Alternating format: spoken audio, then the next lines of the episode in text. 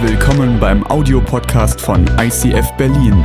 Wenn du Fragen hast oder diesen Podcast finanziell unterstützen möchtest, dann besuch uns auf icf-berlin.de.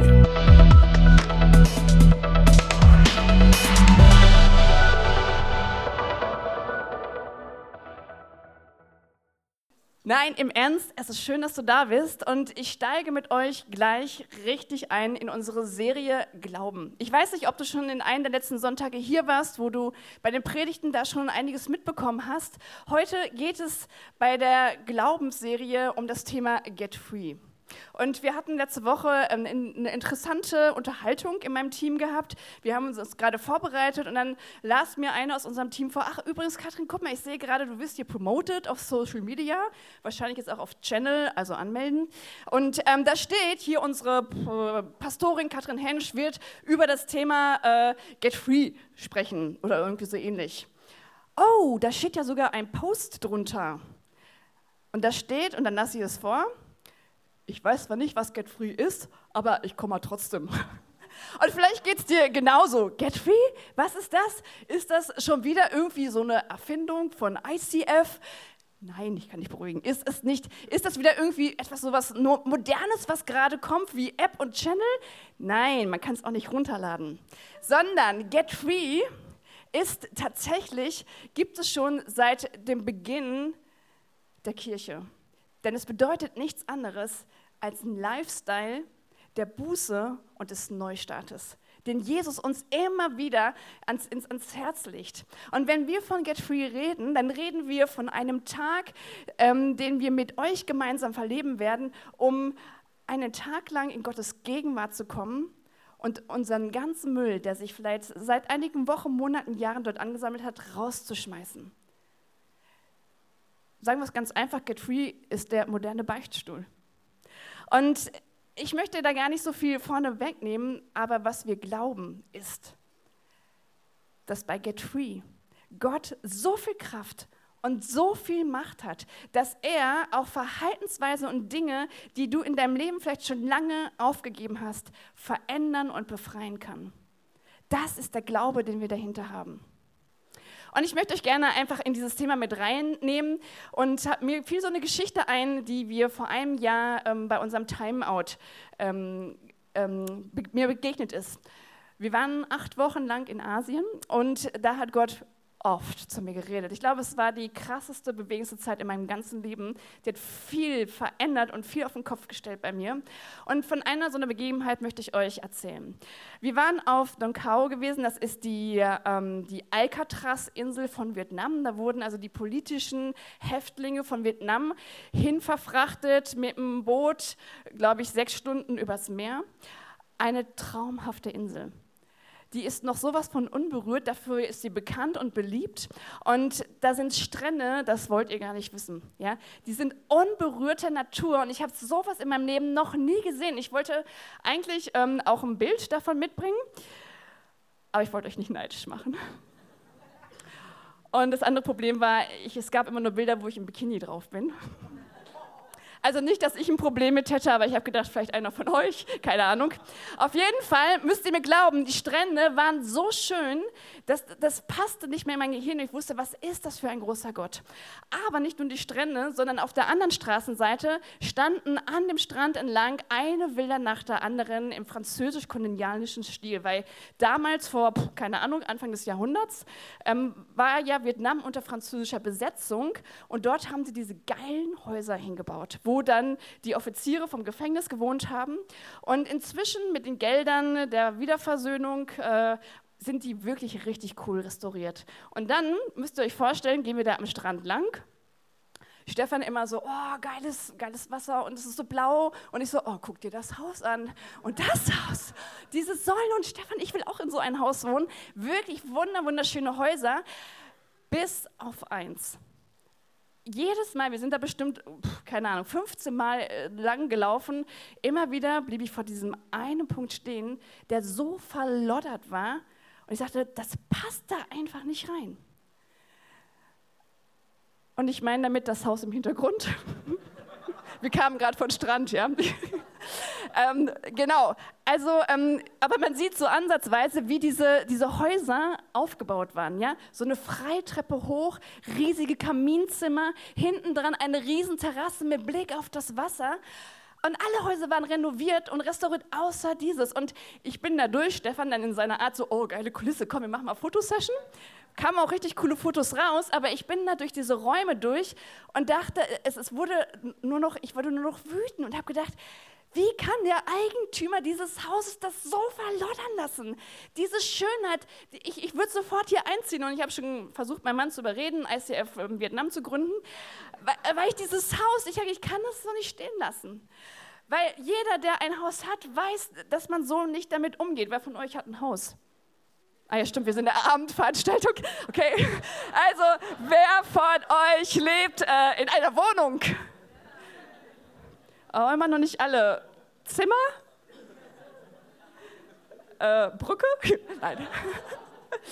Egal, jeder von euch weiß, dass man mit bestimmten Dingen bestimmt umgehen muss. Und wenn du ein Zimmer hast, weißt du, dass du mindestens wöchentlich, so versuche ich es zumindest, meine Kinder zu erziehen, dort reinigst.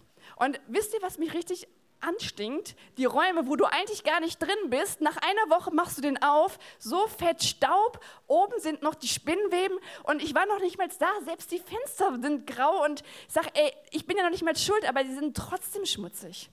Aber nicht nur, dass man wöchentlich ähm, reinigen muss, man muss auch vielleicht, keine Ahnung, Stefan, einmal im Monat reparieren. Bei uns klemmt mal wieder die Klotür, Klodeckel auch übrigens, Stefan. Und ähm, wenn man das nicht repariert, dann geht es irgendwann, fällt es auseinander. Und so Klobrille tatsächlich, die hat immer so einen Linksdrall, warum auch immer. Und wenn man ein Haus hat, dann muss man halt daran und das reparieren. Was ist?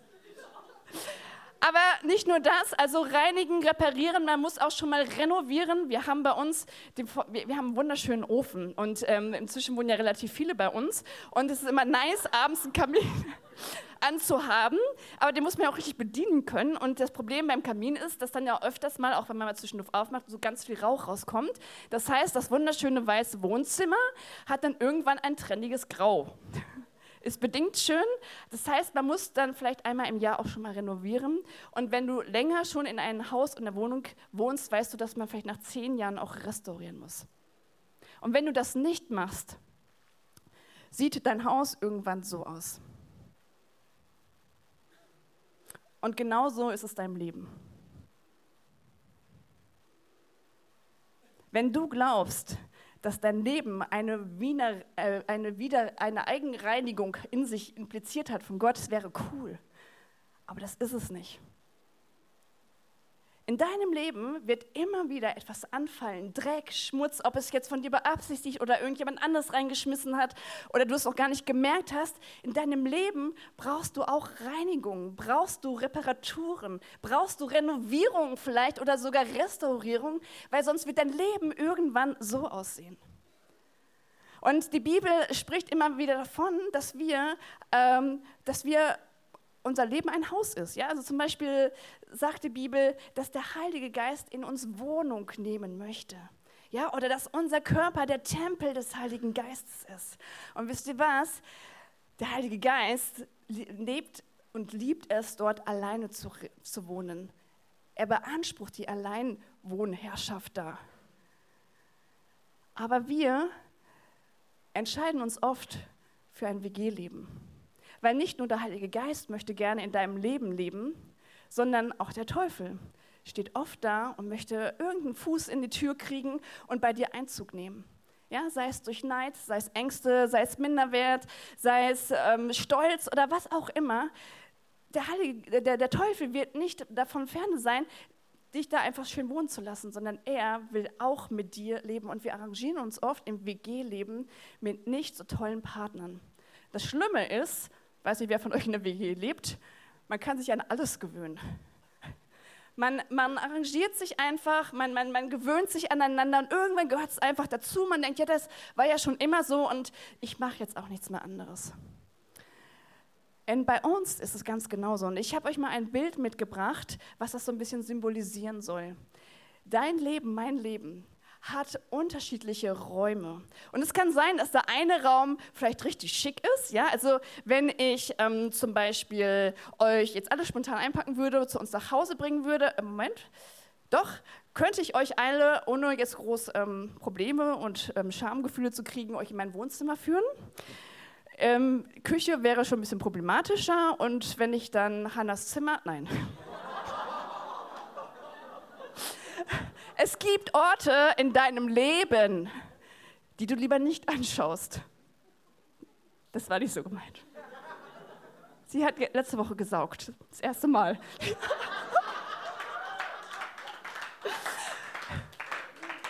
Es gibt Orte, die du vielleicht hier in der Kirche zeigst und sagst, hey, schau, das habe ich richtig gut drauf. Da bin ich, da bin, das, das ist sauber und das ist gut und die Leute, die bestaunen dich vielleicht auch sagen, hey, das ist klasse. Und dann gibt es aber Dinge in deinem Leben, die du lieber ferne hältst, die du nicht so gerne zeigst. Und weißt gut, dass es keiner von meinen Freunden, meiner Familie oder sogar im ICF weiß. Und ich möchte euch einmal kurz mitnehmen durch dieses Haus. Und wenn ich jetzt so ein paar Dinge aufzähle, denkst du vielleicht so, ja, was ist denn jetzt daran schlimm? Also so ein WG-Partner ist ja jetzt keine Sünde, oder? Vielleicht für dich nicht, aber vielleicht für den anderen. Und ich fordere euch jetzt einfach mal auf, ich nehme euch jetzt mit rein, ihr habt jetzt auch was zu tun. Wenn ich mich mit euch ganz kurz durch diese Räume durchgehe, wird vielleicht eine oder zwei oder 20 Dinge dich anspringen, wo du sofort weißt, ich spreche es nur an und ich werde es gar nicht erklären. Oh, das ist meins. Und wenn du diesen Impuls hast, wenn du sofort merkst, ohne groß nachzudenken, das ist deins, halt es mal feste. Okay?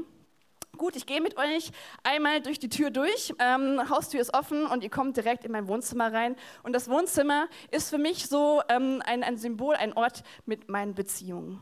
Es kann sein, dass das super ist, dass du sagst, es ist alles Paletti bei mir, alles schick. Aber es kann auch sein, dass du merkst, hey, in meiner Familie, in meinem Freunden, meinem Beziehungskreis gibt es Streit, gibt es Verletzungen, Unvergebenheit, vielleicht schon seit Jahren oder Jahrzehnten. Es kann sein, dass sich so ähm, Verhaltensweisen eingebürgert haben, ohne dass du es wolltest, wie zum Beispiel Lästern, Mobben, Lügen, so ein bisschen faken, sticheln. Und eigentlich meint man es ja gar nicht böse, aber es hat sich einfach irgendwie so eingeschlichen. Vielleicht hast du den Respekt verloren von deinem Vater und deiner Mutter, deinem Chef, deiner Ehefrau und, und, und behandelst sie respektlos. Oder vielleicht ist da sogar ein Treuebruch, ein Ehebruch. Und wenn wir weitergehen, kommt ihr bei uns direkt in die Küche. Und Küche ist für mich der Ort der Süchte. Stefan sagt immer, was machst du eigentlich immer nachts, wenn du aufstehst? Ich sag beten. Er hat die Vermutung, äh, da ist nämlich auch der Süßigkeitenschrank. Für mich ist die ähm, Küche der Ort der Süchte. Und Völlerei kann auch geistig sein. Das ist von bestimmten Verhaltensweisen. Zum Beispiel Handy. Handy ist nicht falsch. Also das dürft ihr jetzt nicht falsch verstehen. Handy ist super. Aber vielleicht ist es für dich ein Problem. Ja, du musst es ja beruflich machen, also ministry-mäßig. Und äh, kann aber auch sein, dass es einfach solche Sachen sind wie Netflix. Vielleicht ist es für den einen Sport, wo du sagst, ja, Sport ist doch gut. Ja, es ist gut, aber wenn ich merke, es wird zu einer Sucht und ich kann davon gar nicht mehr lassen, weißt du ganz schnell, hey, hier bin ich in einer Gefangenschaft. Es können auch Süchte sein, wie Pornografie. Rauchen, Alkohol, einfach Dinge, wo du merkst, die will ich eigentlich gar nicht tun oder wo du dich hinterher ärgerst, sagst, ich, ich will das eigentlich gar nicht mehr, es tut mir auch gar nicht gut, aber ich mache es trotzdem. Und wir arrangieren uns aber damit, sagen, ja, ich bin halt so. Ich war schon immer so und es ist auch nicht schlimm. Wenn wir weitergehen, gehen wir in das Schlafzimmer. Schlafzimmer ist für mich so ein Symbol, meine Beziehung mit Gott. Wie sieht es aus mit deiner Beziehung mit Gott? Liebst du Gott von ganzem Herzen? Hältst du deinen Sabbat? Einen Tag lang mal so tun, als ob nichts zu tun wäre. Wo nur du und Gott, hey, es steht sogar in den zehn Geboten. Gehst du regelmäßig in die Kirche? Suchst du den Ort, wo Menschen sind, die dich ermutigen? Hältst du deine stille Zeit?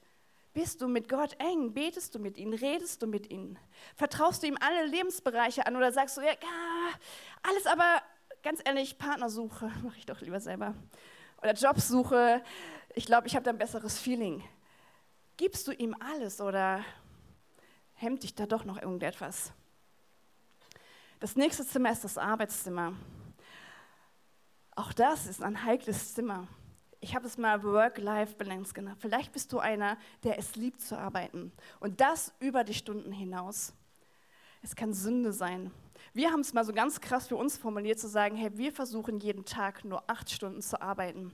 Weil alles andere darüber hinaus ist Sünde, weil ich diese Zeit jemanden klaue, nämlich meinem Partner, meinen Kindern, für die ich auch da sein möchte und soll, zumindest in bestimmten Lebensphasen. Oder vielleicht bist du genau einer von den anderen, du bist faul und merkst, oh, meine Pausen, die sind eigentlich alle ein bisschen doppelt so lang und ich gebe nicht mein Bestes. Ich weiß, dass ich könnte das besser arbeiten, es ist nicht mein Bestes. Vielleicht hast du ähm, Probleme mit den Finanzen, dass du sagst, ganz ehrlich, über Null, äh, Dispo-Kredit macht doch jeder, oder? Ist doch überhaupt kein Problem. Machen alle und dann denkst du auch, hey, das kann ich ja auch machen. Vielleicht hast du aber auch Versorgungsängste, du hast überhaupt, ähm, du hast genug Geld, aber du hast dann Probleme, eben auch einen Zehnten zu geben, weil du denkst, hey, wenn ich das jetzt nicht abgebe, dann wird es für mich zum Schluss nicht mehr reichen. Wisst ihr, das sind Dinge, Gott braucht es nicht. Aber er will uns von Zwängen befreien. Das nächste Zimmer ist das Badezimmer. Das ist das Zimmer, wo ich jeden Morgen in den Spiegel schaue. Die Beziehung zu mir und vielleicht haderst du mit dir selber, hast Minderwert, fühlst, fühlst dich nicht schön genug, hast Selbstzweifel. Vielleicht hast du Versagensängste, dass du es nicht schaffst auf der Uni, auf Arbeit oder hier in der Kirche. Vielleicht so weit, dass du denkst, hey, Selbstmord wäre vielleicht jetzt doch die beste Lösung, aus meinen Problemen auszusteigen. Oder hast ein selbstschädigendes Verhalten, was du heimlich ähm, im versteckten Raum machst, um dich irgendwie überhaupt noch spüren zu können. Und dann gibt es noch den Dachboden. Ich beneide alle Neubauhäuser, die keinen Keller und keinen Dachboden haben. Wir haben leider beides. Lenny wohnt oben. Der Dachboden ist der Ort, wo ich denke, wegsperre. äh, wie kriege ich jetzt nochmal den Dreh? Okay, also das sind oft Dinge, Erlebnisse aus meiner Kindheit, vielleicht traumatische Erlebnisse, vielleicht Dinge, die in meinem Leben passiert sind, wo ich irgendwann mich einfach von abwende, sagen, ich will die nicht mehr sehen, die sind so passiert und es wird auch immer so sein, aber du merkst, auch wenn du sie verdrängst und nicht mal drüber nachdenkst, hat es doch wie eine Macht in meinem Leben. Und du merkst, da ist nicht eine Freiheit. Und ich weiß nicht, ob du jetzt, wo wir durch, die, durch diese Zimmer durchgegangen bist, bei einem Punkt hängen geblieben bist oder bei zwei. Und was passiert jetzt, wenn du merkst, oh wow, da ist wirklich etwas? Ich weiß das eigentlich schon. Jetzt passiert etwas, was alle Menschen passiert. Wir haben ein Verhalten oder ein Gefühl wie die ersten Menschen, Adam und Eva. Scham fällt über uns. Und am liebsten wollen wir weglaufen. Wir wollen uns verstecken vor Gott. Ja, Adam und Eva merken, wow, sie sind nackt und sie fühlen sich wehrlos und sie fühlen sich verletzlich und es ist so peinlich und sie bedecken sich mit Feigenblättern. Wir brauchen das heute nicht mehr. Wir setzen immer dafür Masken auf, damit man bloß nicht sieht, was, was man hat. Und sie, sie, sie fangen an, sich wegzulaufen, vor sich selber wegzulaufen, vor Gott wegzulaufen und zu, sich, sich zu verstecken, weil ihnen das alles so furchtbar peinlich ist es steht, entsteht wie so ein Fluchtinstinkt, den uns der Teufel da eingesetzt hat. Weil was ist mit Gott? Hat er das nicht mitgekriegt, was die beiden gemacht haben? Hey, Gott sieht alles. Gott weiß alles. Er sieht das Tiefste in meinem Herzen. Er kennt jeden Gedanken, die ich denke. Natürlich weiß er das. Aber er hat kein Problem damit. Er sagt eben nicht so, oh, sorry, Adam und Eva, ich muss mir Plan B überlegen. Er wendet sich nicht von ihnen ab. Er, er geht nicht weg, weil er kein Problem mit der Sünde der Menschen hat. Weil deine Schwächen ihn nicht anekeln und deine Schwächen auch nicht dich daran hindern, in seine Heiligkeit zu kommen, in seinen Himmel zu kommen. Aber Gott liebt den Menschen und er will ihnen eine Befreiung geben. Und was macht er, nachdem Adam und Eva sich versteckt haben? Er kommt runter in den Garten und er fängt an zu rufen, Adam, wo bist du Mensch? Er hat sich versteckt. Er hat es nicht verstanden, dass es Gott nicht um das, die Tat ging, die er tat, dass er sich nicht von ihnen abwendet. Und dann fängt er an, aus Scham vielleicht oder aus Stolz zu leugnen, nein, ich war es nicht, er war es, sie war es. Ich frage mich immer, was wäre gewesen, wenn sie den Mut gehabt hätten und diese Scham keine Rolle gespielt hätte, zu sagen, ich war es, Gott vergib mir. Vielleicht hätten sie bis heute im Garten Eden gelebt. Aber sie waren so dumm, den Gott, der sowieso alles weiß und noch nicht mal ein Problem damit zu haben, anzulügen und sich zu vertuschen und wegzuziehen, so dass sie aus dem Garten Eden raus mussten in ein Leben, was mal ganz deutsch gesagt scheiße war. Es war unfrei. Es war, es war furchtbar. Es war mit Schmerzen. Es war mit Leid.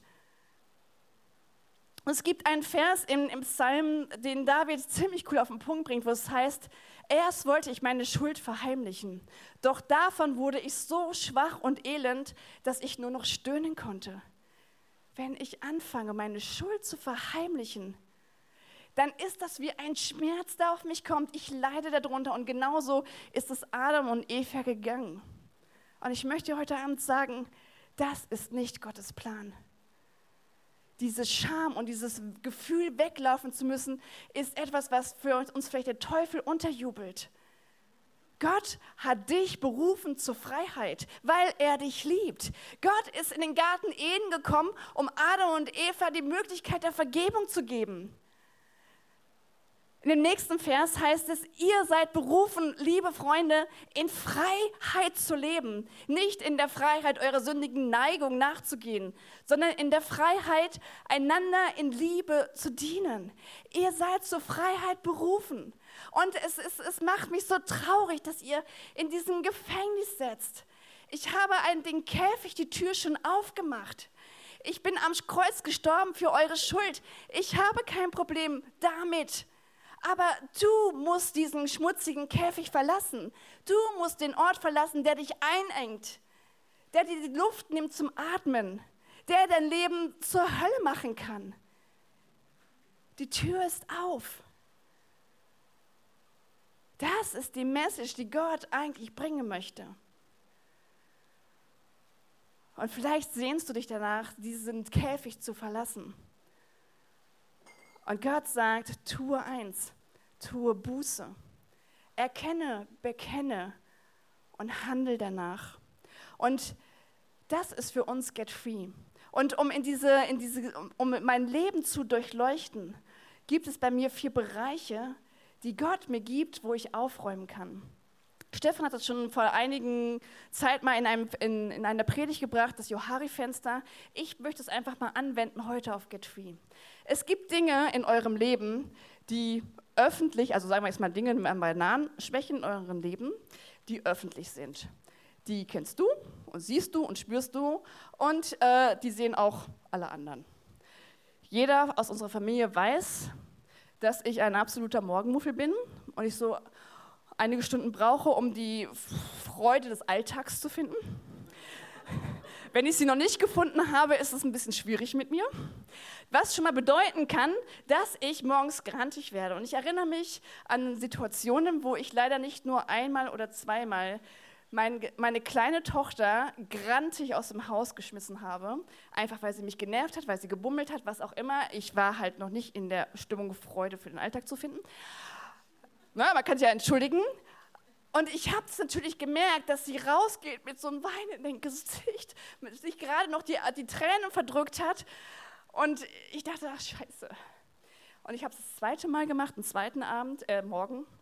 Und Stefan kam danach zu mir und sagte, du hast es gesehen, ich habe es gesehen. Es war scheiße, oder? Es war so. Aber hätte er es nicht angesprochen, ja doch, ich hätte es schon auch hingekriegt, ich habe es schon gemerkt. Aber bekennt einander eure Schuld. Ja, es ist, wenn ich merke, ich habe missgebaut und jeder von uns ist nicht ohne Schwächen. Bekennt einander die Schuld und ich bin zu Pauline gegangen, habe mich entschuldigt, sagte, ich möchte daran lernen. Es war mein Fehler und nicht dein Fehler.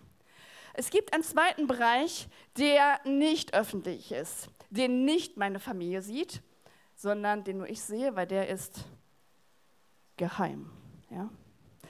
Das sind Gedanken zum Beispiel oder Gefühle oder auch Handlungen, die ich geheim mache. Wenn ich merke, hey, das sind geheime Dinge, wie zum Beispiel, wenn ich diese Person treffe, Fleur, bin ich einfach immer nur neidisch.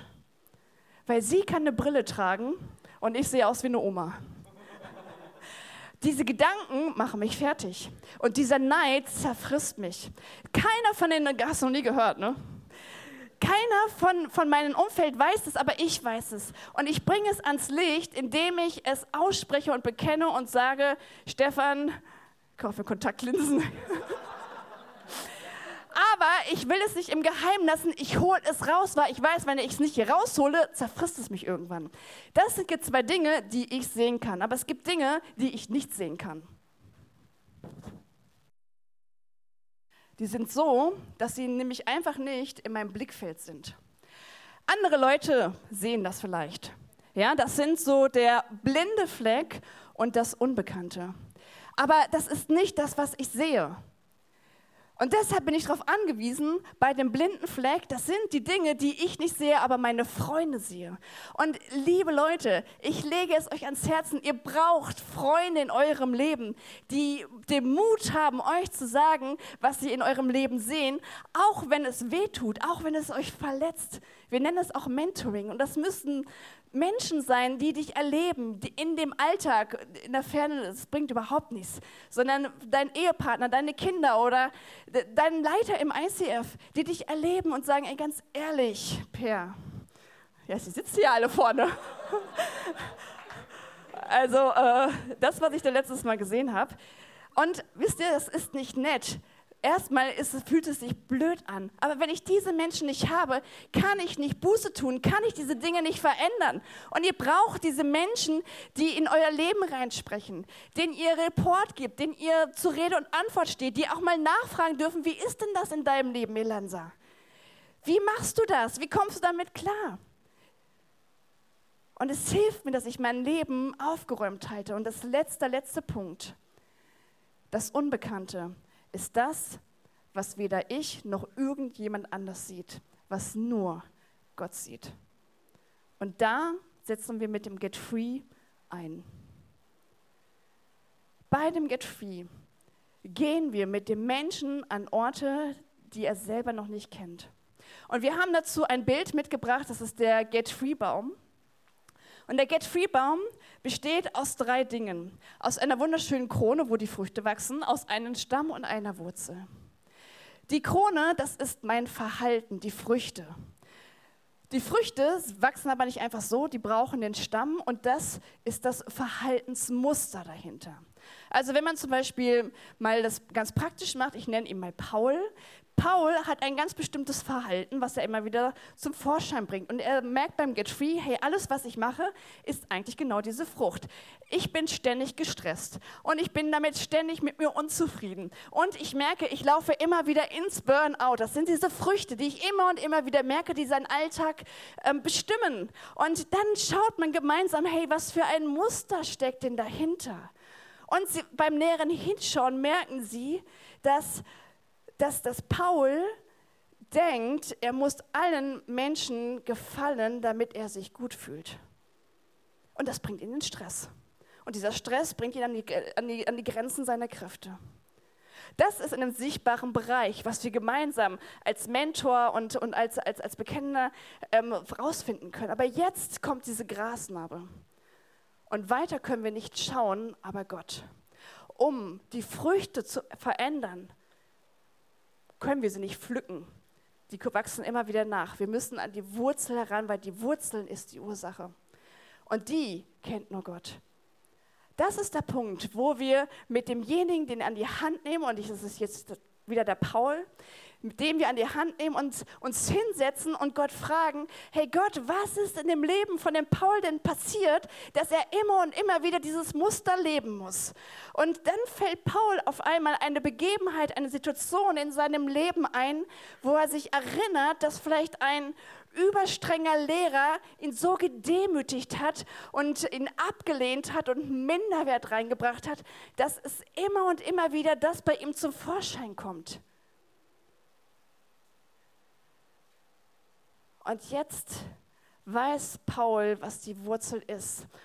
Und er kann diese Wurzel nehmen, diese Ablehnung und diesen Minderwert und zum Kreuz gehen und es eintauschen. Und er tauscht es ein, die Ablehnung zur Annahme, dem Minderwert zum Geliebtsein. Und spürt, dass Gott sagt, ich liebe dich so, wie du bist. Du musst für mich nichts leisten.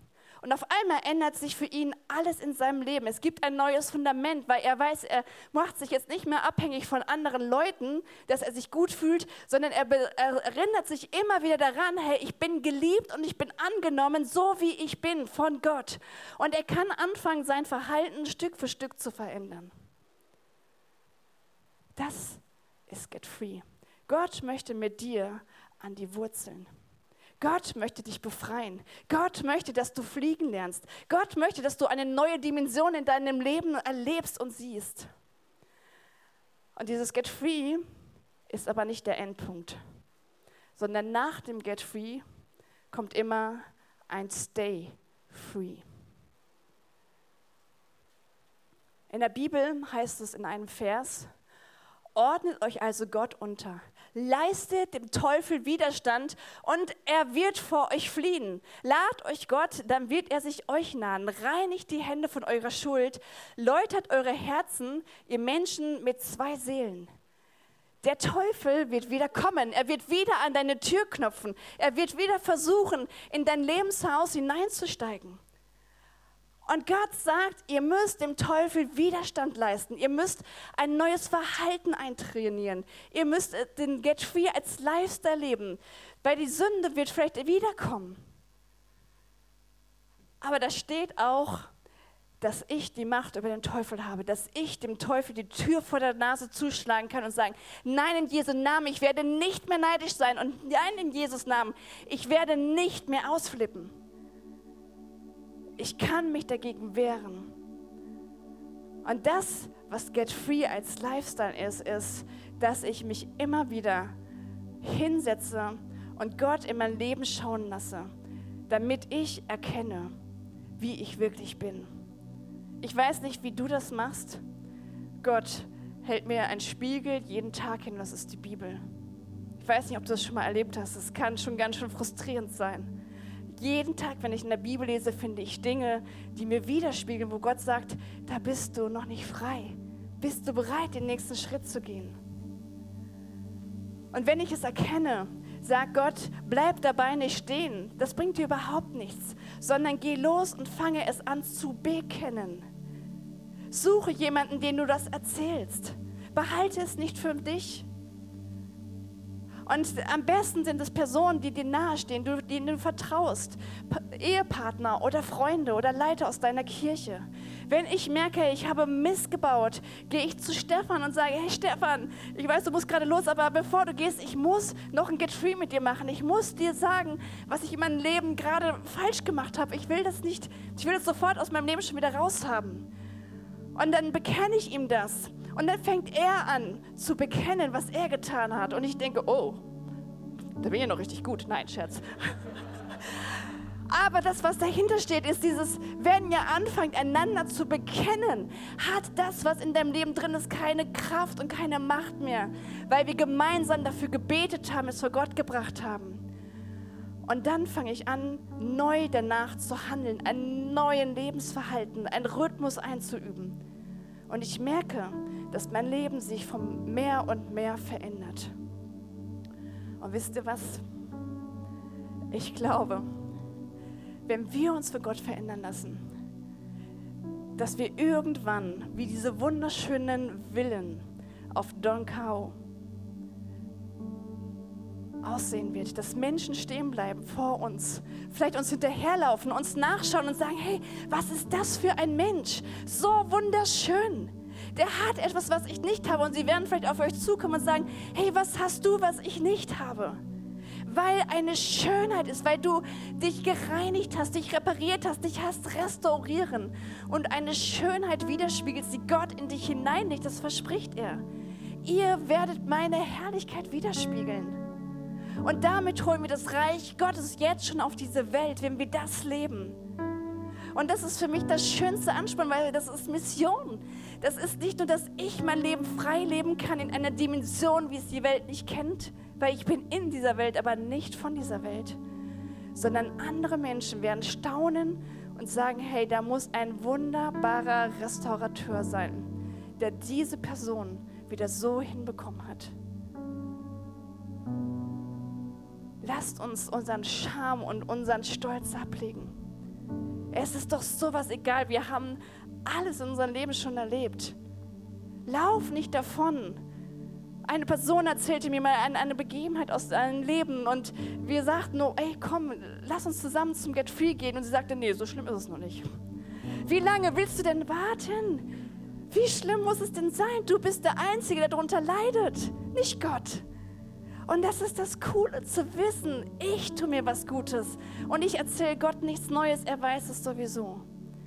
Werde den Müll in deinem Leben einfach los und das wird dich verändern und die Welt.